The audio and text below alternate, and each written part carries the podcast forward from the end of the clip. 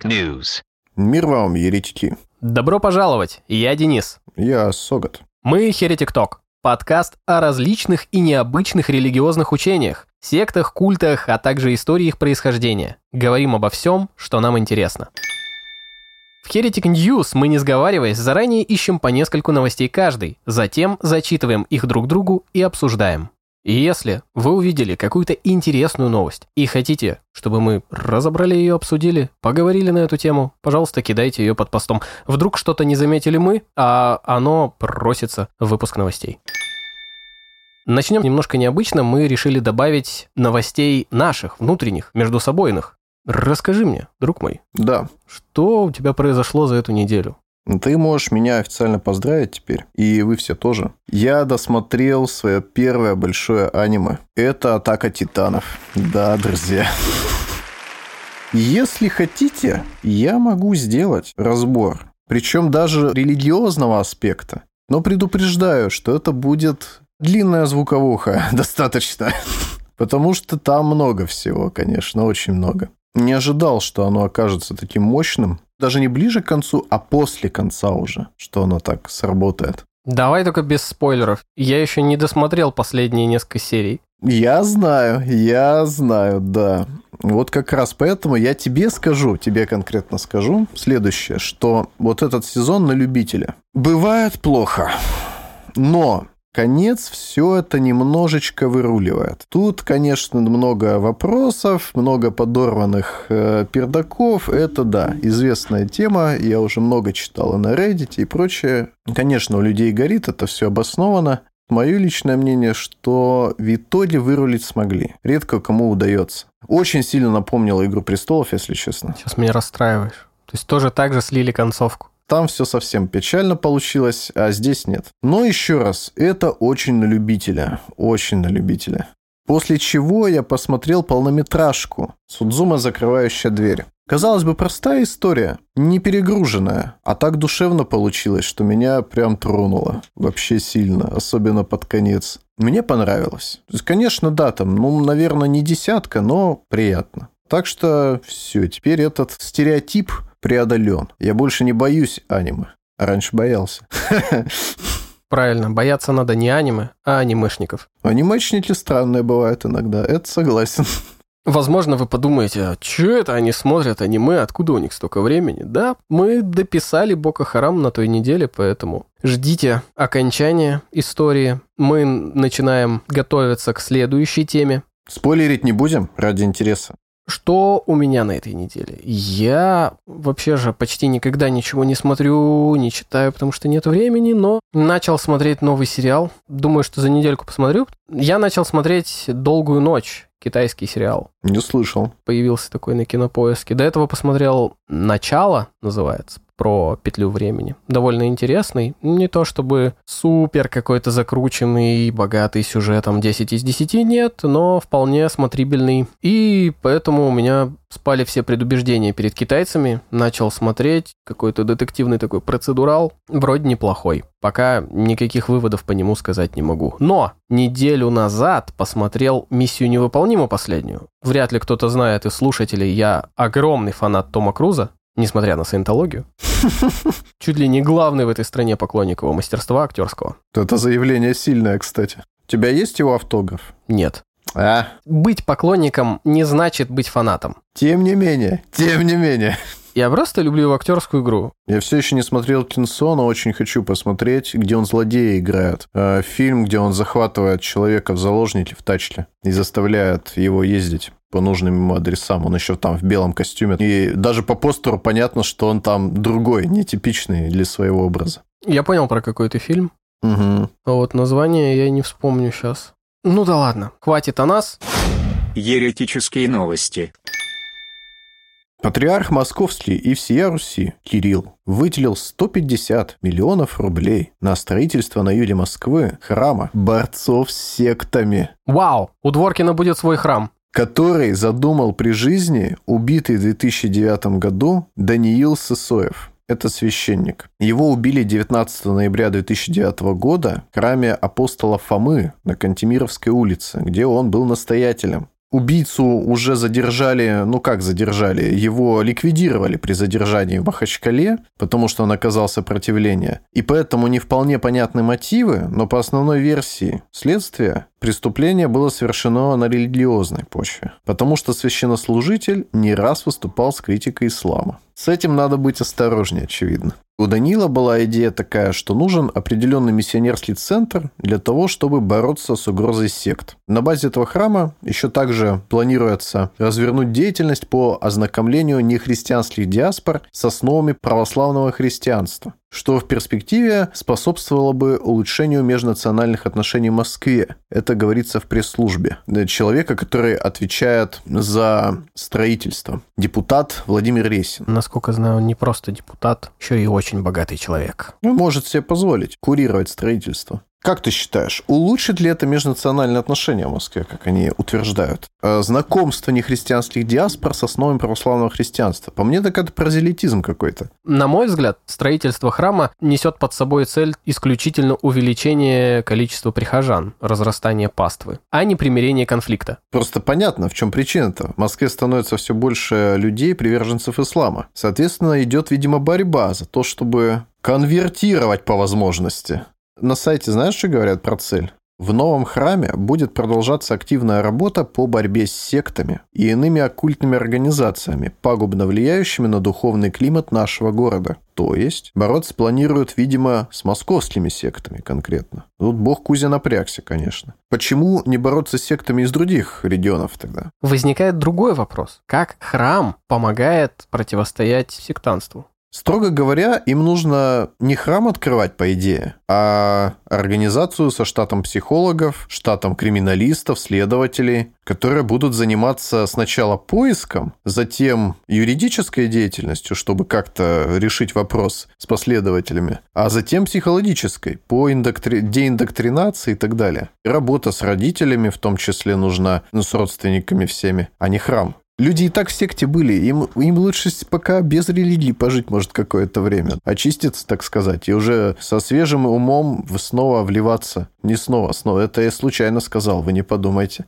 Плюс само создание миссионерского центра и формулировка нехристианских диаспор как бы намекает нам, что цель не сектанты, скорее, в основном, а что-то другое, кто-то другой. Ой, мы просто расширяем бизнес. Может, все-таки вы хотите по заветам Данила Сысоева мусульман обращать? Так это будет непросто. Они к вам придут в храм и скажут, так вы тоже веруете в ислам, на самом деле, вы не поняли. Не ту книгу читаете, искаженную версию получили. Вам нужно взять Коран, там более точная версия, более качественная, финальная версия. Как их обращать-то с такой позиции? Да никак. Интереснее там то, что с финансами получился хитрый поворот. Был в ходе строительства технологический перерыв, когда после него строительство возобновилось, оказалось, что стоимость увеличилась на 100 рублей, миллионов. Ну, чтобы не тормозить процесс, Пришход э, обратился к патриарху Кириллу и представитель решил выделить субсидию в размере 150 миллионов. За прошедшие годы подорожала стоимость материалов и работ. Ну, тут не поспоришь. В храм будет вроде бы тоже на Кантемировской, там же, где Даниил Сысоев был настоятелем, но будет называться храмом пророка Даниила. Вот посмотрим, когда достроят, как он будет с сектами бороться. Я вообще считаю, что в таком храме необходимо выделить отдельную кафедру Дворкину. Не как священнику, а как специалисту. Просто, ну, у человека большой опыт борьбы с сектами, и он православный, как раз идеальное место для того, чтобы он распространял свои познания. Он уже имел должность чтеца в храме, так что я думаю, можно ожидать его повышения ради такого-то прихода. Я не иронично совершенно. То есть э, в таком месте ему идеальный шанс познакомить именно паству, именно прихожан с такой опасностью. Вполне хорошая тема. Только вопрос, вот он согласится или нет. Скорее всего, нет. Сейчас вот он больше по истории увлекается. Ему хочется книжки продавать, особенно его книжку по крестовым походам. Он там вроде еще часть пишет. Короче, наверное, нет. Насколько я помню, пророк Даниил проповедовал в Вавилоне. Символично. Возможно, и этот храм в темные времена будет лучом света. Как Бог даст. Последовательницу казахской секты из 90-х будут судить в Оренбурге. 56-летняя женщина организовывала встречи, на которых рассказывала о чудесном способе излечения от любых болезней. Посетители, в том числе обладавшие хроническими заболеваниями, в итоге отказывались от лечения в больницах. Расследование деятельности этой дамы выявило прямую связь образованной ею ячейки с известным в весьма узких кругах казахстанским учением Алла Аят. Оно признано экстремистским и запрещено на территории России. Думаю, всем интересно, что же это за организация это за такая. А я вам расскажу. Началось все в 90-е, во втором по популярности государстве для релокации россиян в Казахстане. Жил-был некогда шофер в колхозе, а тогда пенсионер Фархат Абдуллаев, увлекшийся в одно время оккультно-мистическими штуками всякими. Пришел товарищ к выводу, что традиционная медицина – это хрень на постном масле. Господину Абдулаеву пришло озарение. Дабы не болеть, необходим простой советский «а вот и нет». Нужно регулярно произносить формулу жизни, набор слов, состоящий из чисел, дат рождения Абдулаева, его супруги и детей. Цифры, Мейсон. Что они означают? Откуда их передают?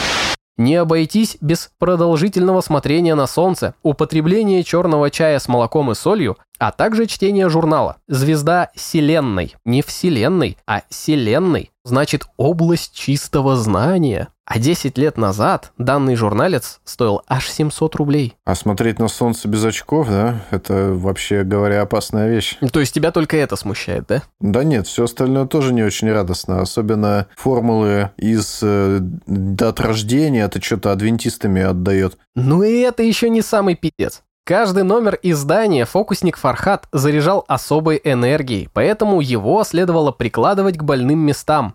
Вы что, совсем тупые? Эта энергия была настолько правильно заряжена, что действовала только на владельца экземпляра, поэтому все нелегальные копии – пустышки. Что интересно и может быть вам знакомо по другим мастодонтам русскоязычного мракобесия. В текстах нет знаков препинания, а ключевые слова печатаются заглавными буквами. Это как в текстах Мзии Соломонии, в стихах Виктории Преображенской. Вот это журнальчики у них классные. А еще были платные семинары. Легко догадаться, что десятки его последователей померли, отказавшись от помощи врачей. В 2011 году в Новосибирске скончались четверо адептов Аллеят больных раком. В отношении руководителя местного отделения организации возбудились правоохранители, правда, ненадолго. И товарищ ушел от наказания, а экстремистами, уважаемых лекарей, признали лишь в 2020-м. Сельский драйвер Абдулаев тоже попал под уголовку у себя на родине, но до суда не дожил. Видать, солнца не хватило. Скончался он в 2007 и несмотря на то, что туда никто и никогда уже не вернется, у секты до сих пор тысячи последователей. И данная женщина, которую судят в Оренбурге, среди их числа. Еще один New Age, короче, бешеный. Намешали всего. А конец света они не ждут? Нет, про конец света ничего не нашел. Но основной нарратив – это отказ от традиционной медицины. Она только калечит. Лечит исключительно солнце. Ну, такие убеждения приводят обычно на койку, как ни странно, как раз больничную. И врачам приходится спасать. Если доживешь. Но обычно ситуация уже настолько запущенная, что без последствий не остается. Сам человек, сам себе враг. Это печально, друзья. Анастасиевцы в особо запущенных случаях так своих детей гробят. Недостаточным питанием, либо условиями проживания неадекватными, отсутствием прививок. Это вообще популярная тема у многих ньюэйджеров. Вот помнишь, история недавно была с отцом. Сыроед, который своего ребенка замучил таким питанием неадекватным, э, он вот как раз придерживался не каких-то религиозных воззрений, а чисто своей концепции, что надо кушать э, по минимуму, питаться праной. В общем, довел. Ребенку нужны обязательно все питательные вещества в нормальном объеме. Это взрослый там, может, протянет какое-то время, хотя тоже без последствий не обойдется. То есть это не всегда зависит, к сожалению, и от религиозных-то особенностей. Но когда еще переплетается с религией, все, пиши пропало, конечно. Потому что он тебе скажет, я свою карму так очищаю, а потом я перерожусь. И все будет отлично. И иссякаю меня, короче. Я буду в новом мире с счастливым человеком. Ну вот что ты ему скажешь? Что ну не будешь ты, так но он же верит. Если можно было доказать как-то ему, но доказать-то не выйдет. Я считаю, что с такими теологическими баталиями можно победить. То есть именно через теологические косяки. А пока берем очки и смотрим на солнце. Так победим. В Госдуме не исключили ограничение абортов на федеральном уровне. Как вы помните, патриарх Кирилл относительно недавно выступил с инициативой. Сказал, что нужно запретить склонение женщин к аборту, в том числе и врачами. Выразил желание, чтобы это стало законом. Под причиной назвал прежде всего демографический кризис. Ну, понимаете, нужно больше людей. Нужно больше золота. И процесс-то пошел, оказывается. В начале августа Мордовии депутаты Госсобрания приняли закон, который запрещает пропаганду абортов на территории региона. Авторы что отметили? Что концепция государственной семейной политики в России на период до 2025 года, она действительно у нас есть, называет прерывание беременности одним из факторов, негативно влияющих на здоровье женщин а также признает высокое число абортов одной из причин низкого уровня рождаемости. Впоследствии аналогичный закон был принят депутатами Тверской области, а 30 ноября и нижегородские депутаты единогласно поддержали предложение губернатора Глеба Никитина о внесении поправок в федеральное законодательство, федерально уже, о запрете на проведение абортов в частных медицинских учреждениях. И вот этот проект поправок направлен будет в Госдуму. И если его примут, то право на проведение абортов останется только у государственных клиник. А в государственных клиниках это проще запретить. И вот на это уже как раз направлена инициатива Госдумовская, что ну, нужно запрещать а, склонять к аборту, как бы, то есть ограничить их. Семейные ценности должны быть приоритетом российской политики, о чем говорит уполномоченная по правам ребенка у нас Анна Кузнецова. Со своей стороны, говорит, прорабатываем соответствующие инициативы в защиту наших семей, в защиту наших детей. И, безусловно, те темы, которые сегодня активно разрабатываются в регионах, должны стать предметом и федеральных решений, прорабатываться на федеральном уровне. Так как следующий год был объявлен президентом годом семьи, семейные ценности станут нашим приоритетом. А как запрет абортов связан с семейными ценностями? Запрет абортов что? Убирает возможность избиения детей, жен внутри семьи, лишает возможности убийства кого-либо из членов семьи, исключает насилие. Я просто не понимаю. Ну, это хороший вопрос, на который ответа ясного законодатели не дали, потому что сложно его дать. Ну, очевидно же, да, что ребенок родится, так как ты не можешь сделать аборт, и, соответственно, придется все-таки делать семью. Вот тебе и защита семьи. А тебе не понравится в такой семье жить? Ну, так это уже твои проблемы, что тебе не нравится, потому что главная задача – это защита наших детей. Там в скобочках просто вот так, в трех скобочках, серым шрифтом, который видно только под определенным углом, под лунным светом 30 дня последнего месяца осени защита наших нерожденных детей. Вообще мне было всегда интересно, когда я слышал эту новость, что означает формулировка «склонение к аборту». Тут уже получше уточняют. Имеется в виду, конечно же, рекомендация врача сделать аборт. Либо ты не подтянешь, либо потому что есть риск здоровья, но, тем не менее, когда риск серьезный, они все еще разрешают. Ни разу, ни одной истории, чтобы врач говорил, что чего-то кто-то не потянет, нет. Все рекомендации врачей связаны с риском для здоровья. И они обычно говорят об этом. У вас, знаете ли, очень большие проблемы. Вы, скорее всего, столкнетесь с естественным прерыванием беременности. Или, например, э, вы не переживете роды и так далее. Это я понимаю. Но это же не склонение к аборту. Обычный диалог пациента и врача. Это зависит от того, какая будет формулировка закона. То есть это можно считать рекомендацией врачебной, а можно склонением к аборту. Надо э, обратить внимание на то, как уже сейчас они действуют в этом направлении и как считают определенные акторы. Потому что по вопросу создан комитет, депутаты, представители Минздрава сидят, общественных религиозных организаций, религиозных туда тоже допустили, что важно, врачи, организаторы здравоохранения. Их главная инициатива, чтобы аборты исключили из услуг частных клиник. А потом исключат из ОМС. Угу. И вот что они уже делают. Минздрав в начале октября, например, ужесточил оборот препаратов для прерывания беременности, то есть именно препаратов мизопростола и мифепристона. Там сказали, что мера не снизит доступность средств экстренной контрацепции. Но, тем не менее, с начала месяца частные клиники уже нескольких российских регионов объявили об отказе проводить процедуры по прерыванию беременности. Они уже чувствуют, когда ветер дует. Если бы они этого не объявили, боюсь, эти клиники бы не продолжили свою работу. Конечно. Птичка напела, так сказать, что надо подстроиться побыстрее. А что считает РПЦ? Это тоже важно. Проводить аборты можно только при согласии мужа. после доабортного психологического консультирования и УЗИ с демонстрацией сердцебиения. Значит, дают на пожалейку в данном случае. А когда нет мужа? А когда это несовершеннолетний и чаще всего младше 15 лет, в таких случаях что? В этом случае уже согласно Госдуме допустимый срок прерывания хотят сократить с 12 до 8 недель. А если женщину изнасиловали, внимание, то до 12 вместо 22 недель будут демонстрировать сердцебиение. Всплывает одна фраза, которая довольно точно описывает происходящее. Бедность плодит бедность. Если мы обратим внимание на большой прирост населения в мире, он происходит только в двух случаях. Первый из них, когда государство довольно небогатое, и большинство его населения находится в тотальной нищете. Тогда работает сказанная раньше фраза. Яркий пример – Нигерия. Второй вариант. Количество граждан государства может увеличиваться, когда уровень жизни в нем настолько велик, что из окружающих стран мира люди хотели бы жить в данном государстве. Яркий пример США.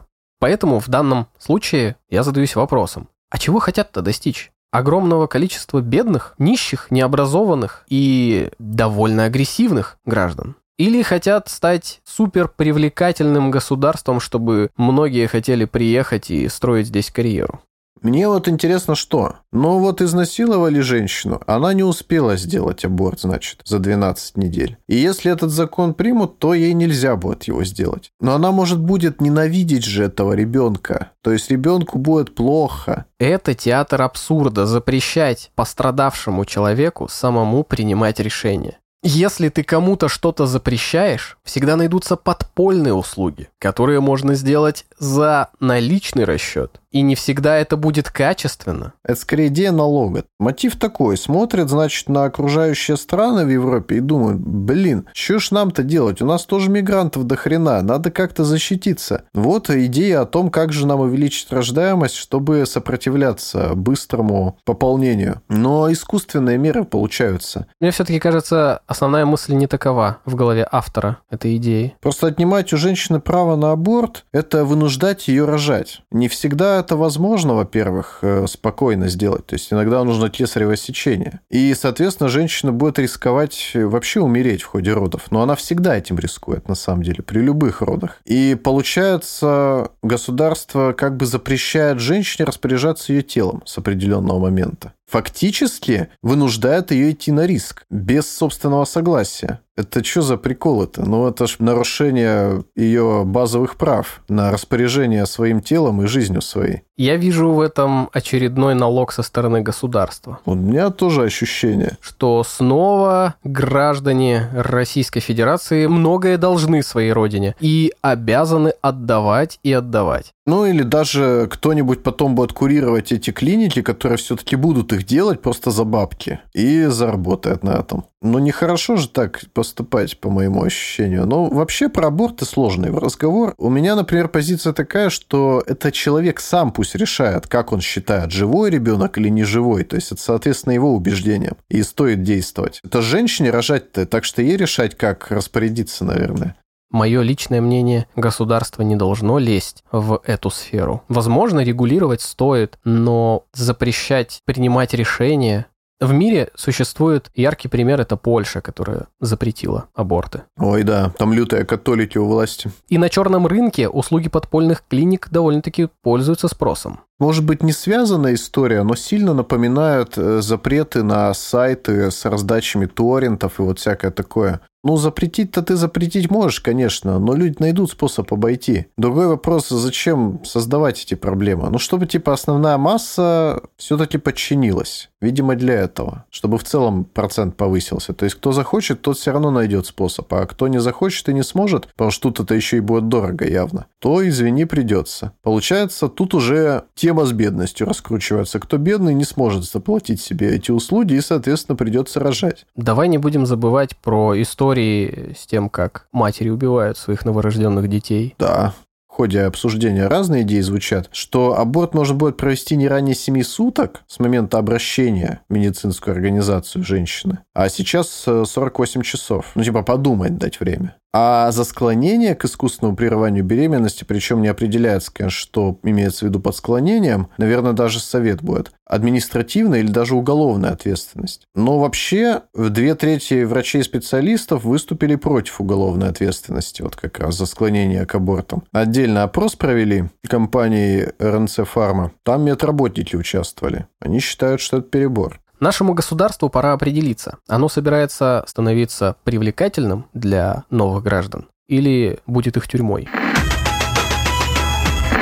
71-летний румынский гуру тантра-йоги арестован в Париже. Пожилого йогина и еще 40 человек задержала столичная полиция Франции при активной поддержке Интерпола. В ходе рейда, возглавляемого сотрудниками антисектантского отдела, да-да, такой у них есть, вы же помните наш выпуск про Орден Солнечного Храма? В конце мы говорили, что французы далеко продвинулись в этом вопросе.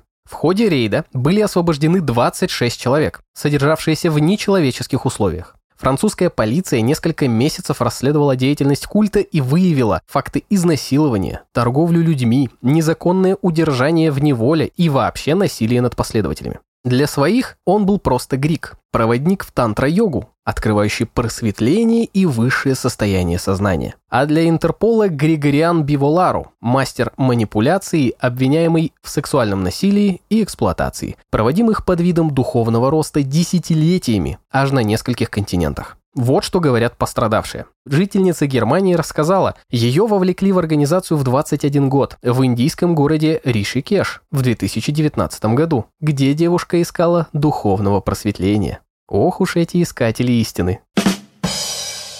Интересное место. Ничего не скажешь. У нас про это есть, кстати, в рассказе про семью.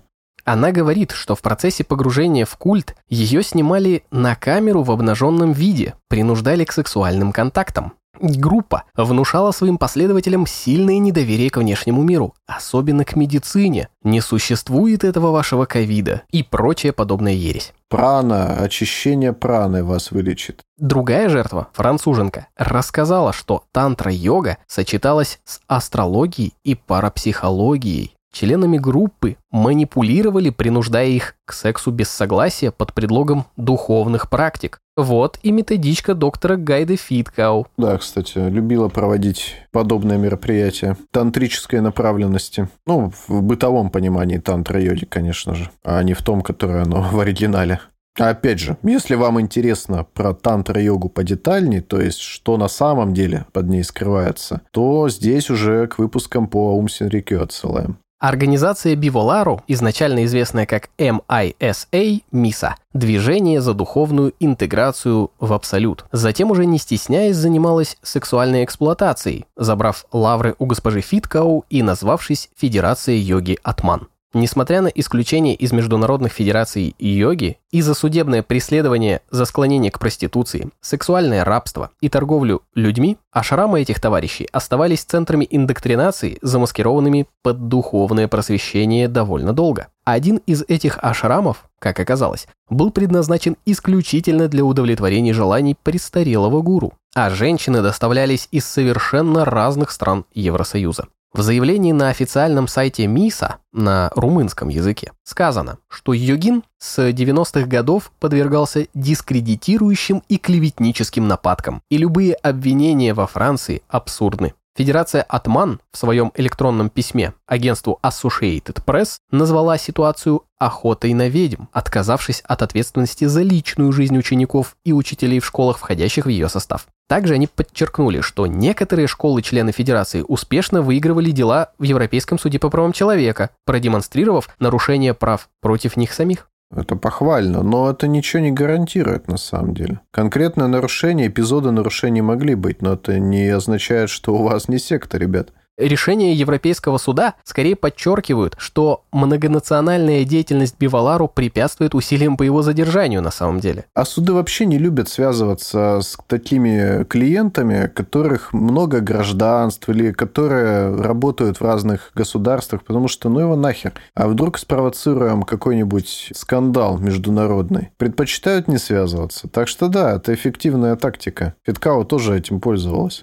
Например, товарищ получил статус политического беженца в Швеции, избежав судебного разбирательства в Румынии. Масштабы деятельности 71-летнего гражданина охватывали всю Европу. Так, финские СМИ сообщали о сексуальной эксплуатации в его школе йоги в Хельсинки, а в 2017 году Национальное бюро расследований Финляндии выдало международный ордер на арест господина за торговлю людьми при отягчающих обстоятельствах. Видно, что у него были подразделения, получается, и в Восточной Европе, и в Западной. Причем гарем он свой, видимо, собирал восточный. Соответственно, скорее всего, и для клиентов подгонял адептов. Как я уже упомянул, в 2005 году ему в Швеции было предоставлено убежище. Его деятельность продолжала оставаться бесконтрольной. Расследования, проведенные СМИ в Дании в 2013 году, показали, что старикан с помощником снимали на видео девушек в своих центрах без их ведома во время тех самых тантрических и сексуальных ритуалов. Бывшая сотрудница центра йоги Надха в Дании в интервью газете рассказала, что с женщинами обращались как с рабынями, регулярно нагружали их работой и заставляли приносить клятву молчания. Она также рассказала, что товарищи распространяли свои порно-видео, например, на заправках. Во Франции подобные йога-ретриты проводились в Париже и его окрестностях, а также на юге страны. По свидетельству участников, женщин заставляли платить за пребывание в группе, участвуя в секс-видеочатах, а мужчин обязывали выполнять физический труд. История трансформации Бивалару из уважаемого гуру йоги в международного беглеца тоже не безинтересна. В 2004 он покидает Румынию после обвинений в совращении несовершеннолетних, получает убежище в Швеции, избегает экстрадиции. Позже румыны обвиняют его в руководстве преступной сетью, эксплуатации последователей путем вымогательства и сексуальном насилии. В 2013-м Григориан заочно осужден на родине за те самые отношения с несовершеннолетними, однако попадает в тюрьму лишь в 2016-м, то есть через три года после экстрадиции из Франции. Условно-досрочное помогло ему довольно скоро выйти из-под стражи. Что еще смешнее, так это история с обязательством его родины выплатить господину Бивалару компенсацию в 50 тысяч евро за задержку судебного процесса над ним.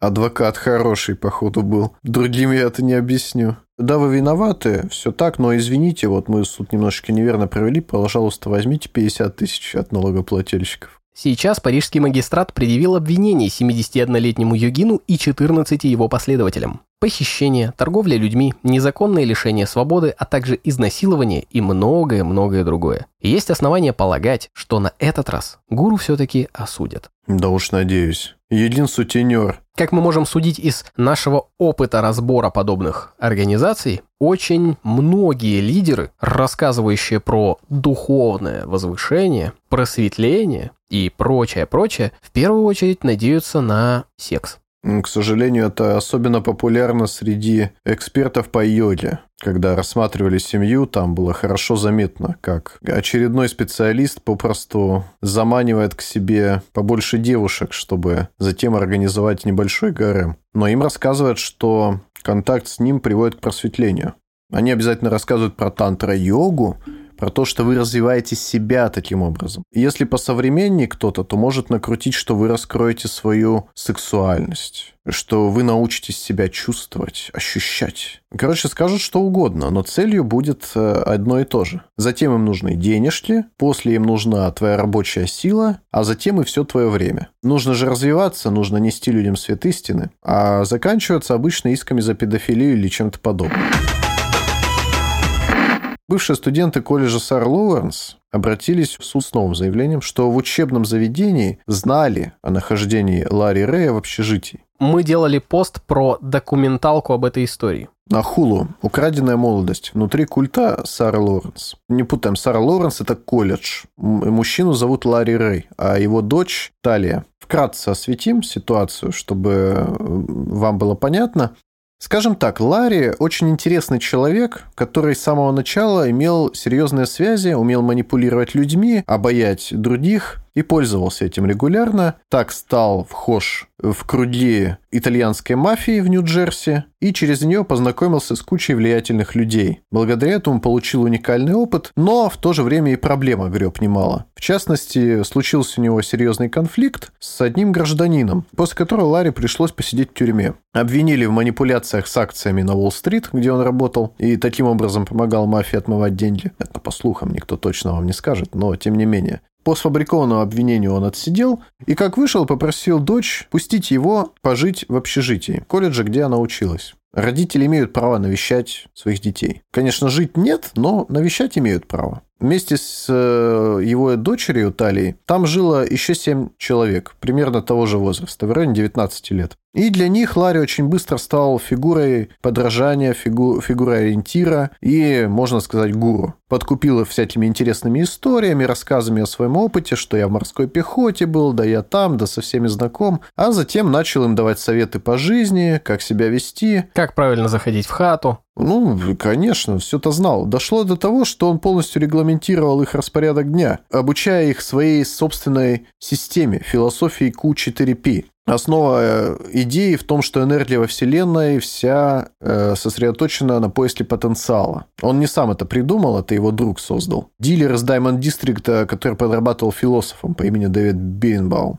Важно то, что он еще и вынуждал юных граждан э, разрывать связи с семьей и полностью сосредотачивал их внимание на самом себе. Через какое-то время ситуация зашла слишком далеко, потому что он начал э, проводить очень странные тренинги. Заставлял учеников заниматься друг с другом сексом, наблюдал за ними, устраивал групповухи против их воли, но объяснял, что это обязательно нужно, чтобы раскрыться, себя прокачать. Все по классике. Дошло и до наказания, естественно. Когда его дочь не смогла поступить в Стэнфорд, он обвинил одного из участников, что это из-за него. Он мешал ей сосредоточиться. И за это обвязал ему яйца проволокой с фольгой, чтобы побольнее было. А сам все это время точно нет информации, но, скорее всего, сидел на амфетаминах, поэтому почти не спал. Из-за чего требовал и остальных спать как можно меньше. Тоже механизм популярный.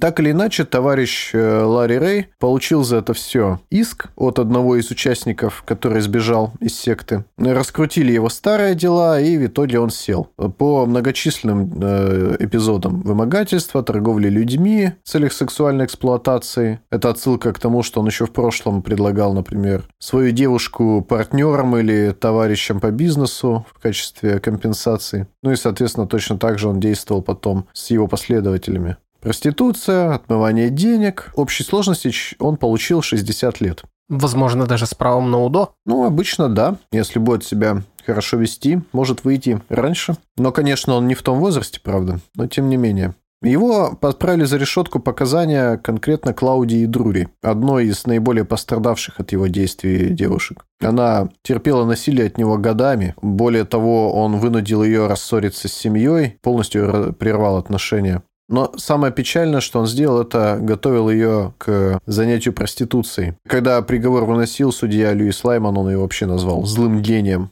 И вот в чем суть нового иска.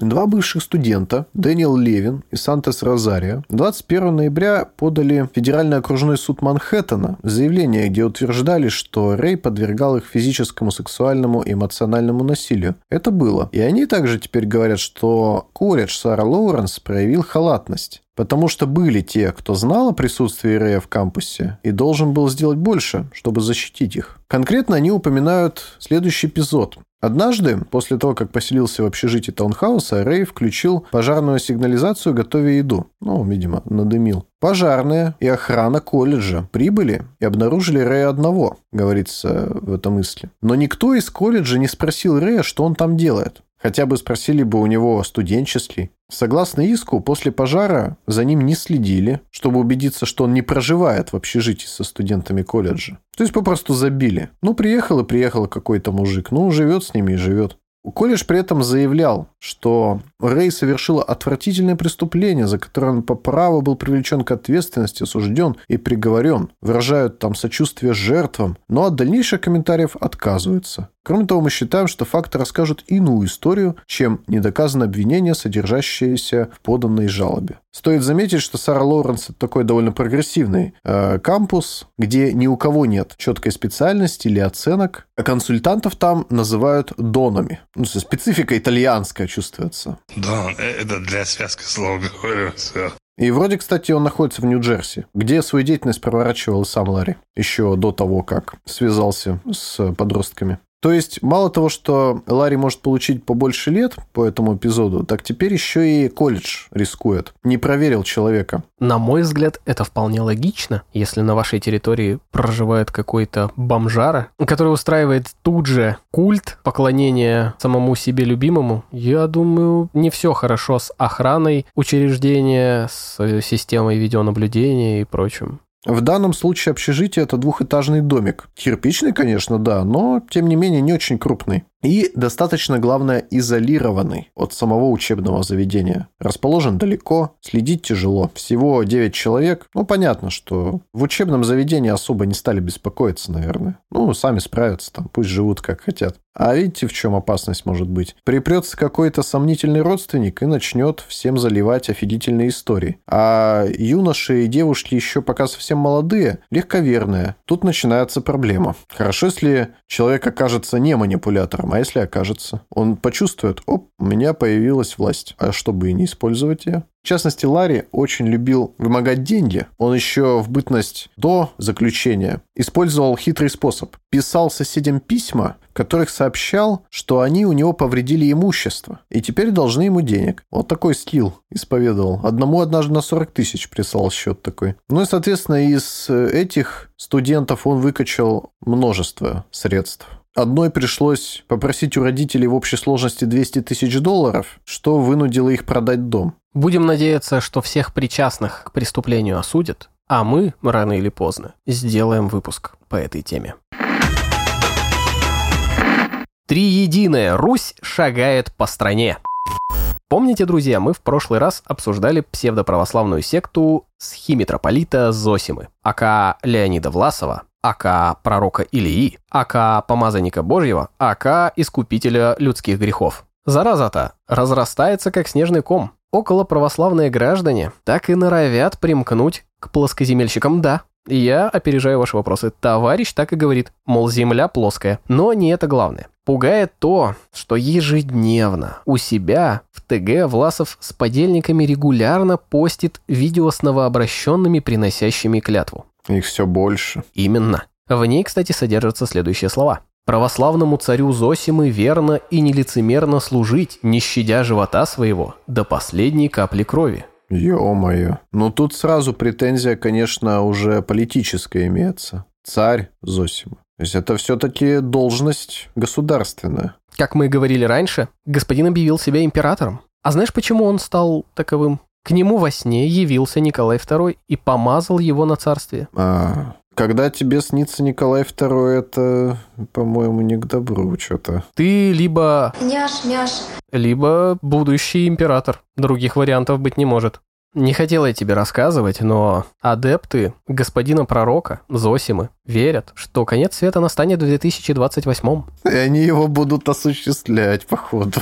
Но движения набирают популярность, видимо. Не только в Беларуси, но теперь и в России. Да, они есть в нескольких регионах Беларуси. Причем ориентируются в основном на сельское население. По возрасту что-то типа вот была такая группа граждане СССР. Да. Есть и молодые, к слову. А у нас в стране их видели в Ростовской области, Ульяновской, Новосибирской, Рязанской, Волгоградской, Нижегородской. Скоро будет проще сказать, где их нет. Чем так привлекает людей их учение? Я не помню, в прошлый раз касались ли мы этого вопроса, но есть мнение, что тяжелые времена, кризисные, всегда подталкивают эмоционально неустойчивых людей к неочевидным выборам. И около православные товарищи, которые сомневаются в том, что патриарх ведет себя правильно, в том, что какие-то верные действия предпринимает руководство государства, они видят, что вот, есть православный, верит во Христа, э, его помазал сам Николай II, значит, прямая преемственность, и начинают ударяться головой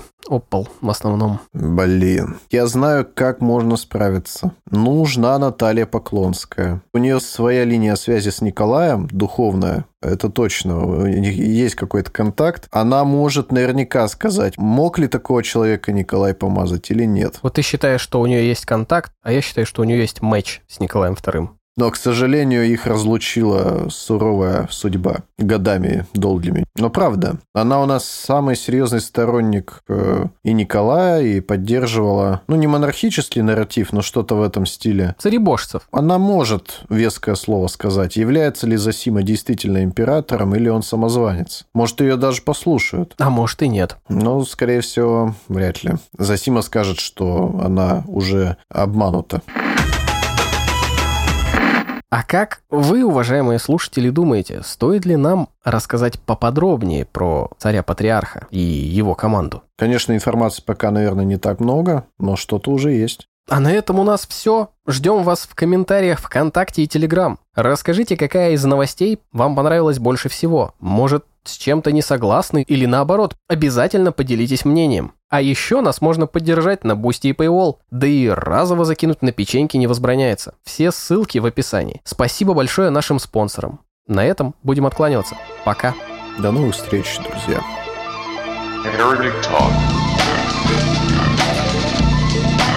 Вы слушали околорелигиозный подкаст Heretic Talk. Подпишитесь, чтобы не пропустить следующий выпуск. Мы будем рады всем в наших соцсетях. Там вы найдете дополнительный контент. Над выпуском работали Дерун Денис и Юров Ярослав. Звук Семен Матков. Отдельное спасибо за музыку Малаколла и Recycle.